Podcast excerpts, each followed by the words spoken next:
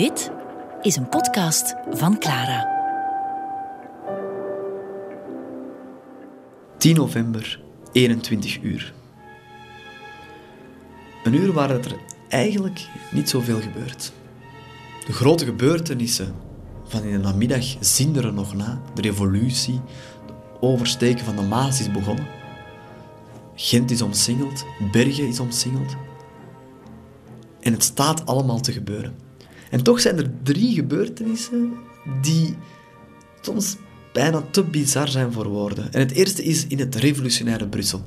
Want daar zijn Émile Franqui, die rijke bankier, die de macht naar zich toe had getrokken, samen met enkele anderen, met de Spaanse ambassadeur en met de man die misschien op de verkeerde plaats was op dat moment, eh, Paul-Emile Janssen.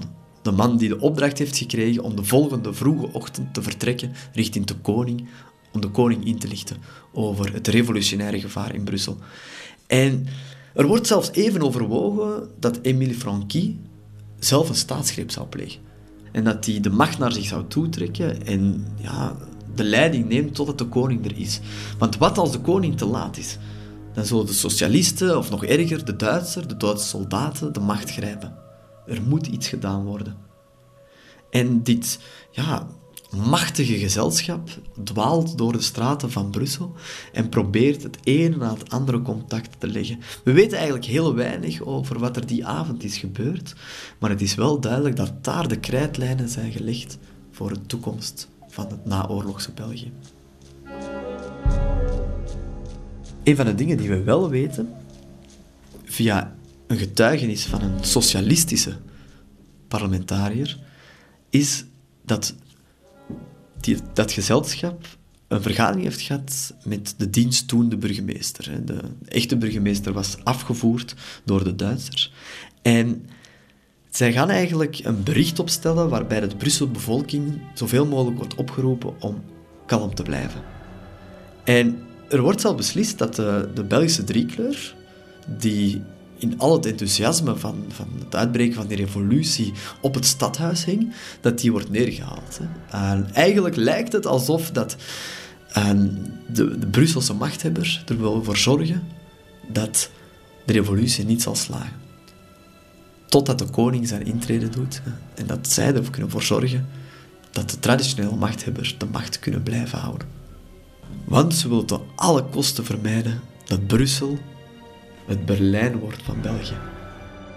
Ze willen vermijden dat... Ja, ze hebben natuurlijk angst voor de, de muiters en, en, en voor de bevolking en dat er misschien een conflict tussen oud-officieren en verder ontstaat, is zo groot. En ook de angst dat de lokale bevolking, de gewone man in de straat, zich zou keren tegen wat eigenlijk nog altijd de lokale bourgeoisie is van de 19e eeuw.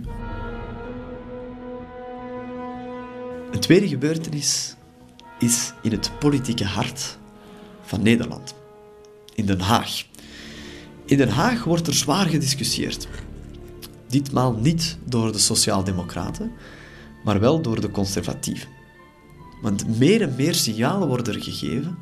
Blijkbaar was die vergadering van de Sociaaldemocraten in Rotterdam helemaal niet zo geheim, want in Den Haag weten ze er al van.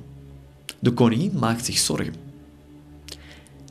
En meer en meer mensen die helemaal niet zitten te wachten op een socialistische revolutie, nemen het heft in eigen handen.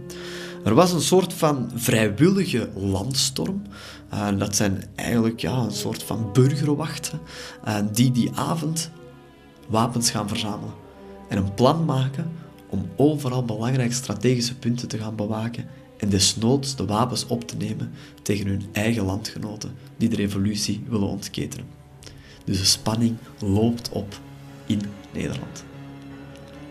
En ondertussen zitten die onderhandelaars dan nog steeds in het bos van Compiègne. We weten exact wanneer dat de twee treinen van de onderhandelaars terugkeerden naar het bos van Compiègne om 21 uur 33. En meteen stuurt Ferdinand Foch de tolk naar de Duitsers. Hij gaat zelf niet naar de Duitsers. En nu, na uren wachten, na uren uitstellen, ondanks ja, dat het eigenlijk al gedaan had kunnen zijn, wordt Matthias Erzberger eindelijk ingelicht dat hij mag tekenen. Hij krijgt de twee telegrammen voorgeschoteld. Eerste telegram gaf Matthias Erzberger toelating om te handtekenen, om de wapenstilstand te tekenen van de regering. Tweede telegram was een gecodeerde boodschap van Hindenburg uit Spa. Matthias Erzberger weet dat hij nu kan tekenen. Maar dit gaat niet zonder incident. Want het is niet zomaar dat hij die telegrammen krijgt. Hij krijgt eerst hè, uh, nog enkele vragen voorgeschoteld. De vraag die de tolk moet stellen is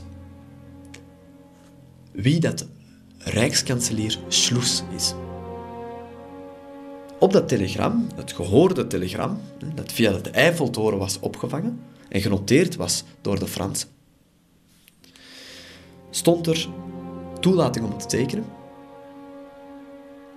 Rijkskanselier en dan een code, 3084. Dat was de afgesproken code tussen Erzberger en de militaire overheid in Berlijn, dat het authentiek was.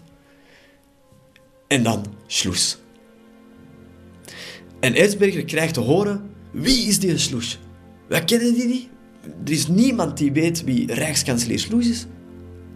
En het duurt echt minuten, minuten tegen dat Erzberger krijgt uitgelegd dat Schloes helemaal geen, geen persoon is, maar dat het gewoon het afsluiten is van een telegram.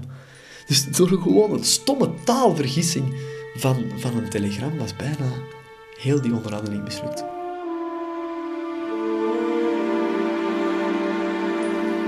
Nu, de opluchting bij de Duitsers is groot. En nu mogen ze eindelijk tekenen en, en beginnen ze uh, eerst dat, die, die gecodeerde telegram van Hindenburg uit Spa te decoderen. En daar stond eigenlijk gewoon in dat de Duitse onderhandelaars nog zoveel mogelijk uit de wacht moesten slepen. Maar er stond ook wel in dat als het niet te onderhandelen was, ze gewoon moesten tekenen. Want de oorlog moest echt eindigen.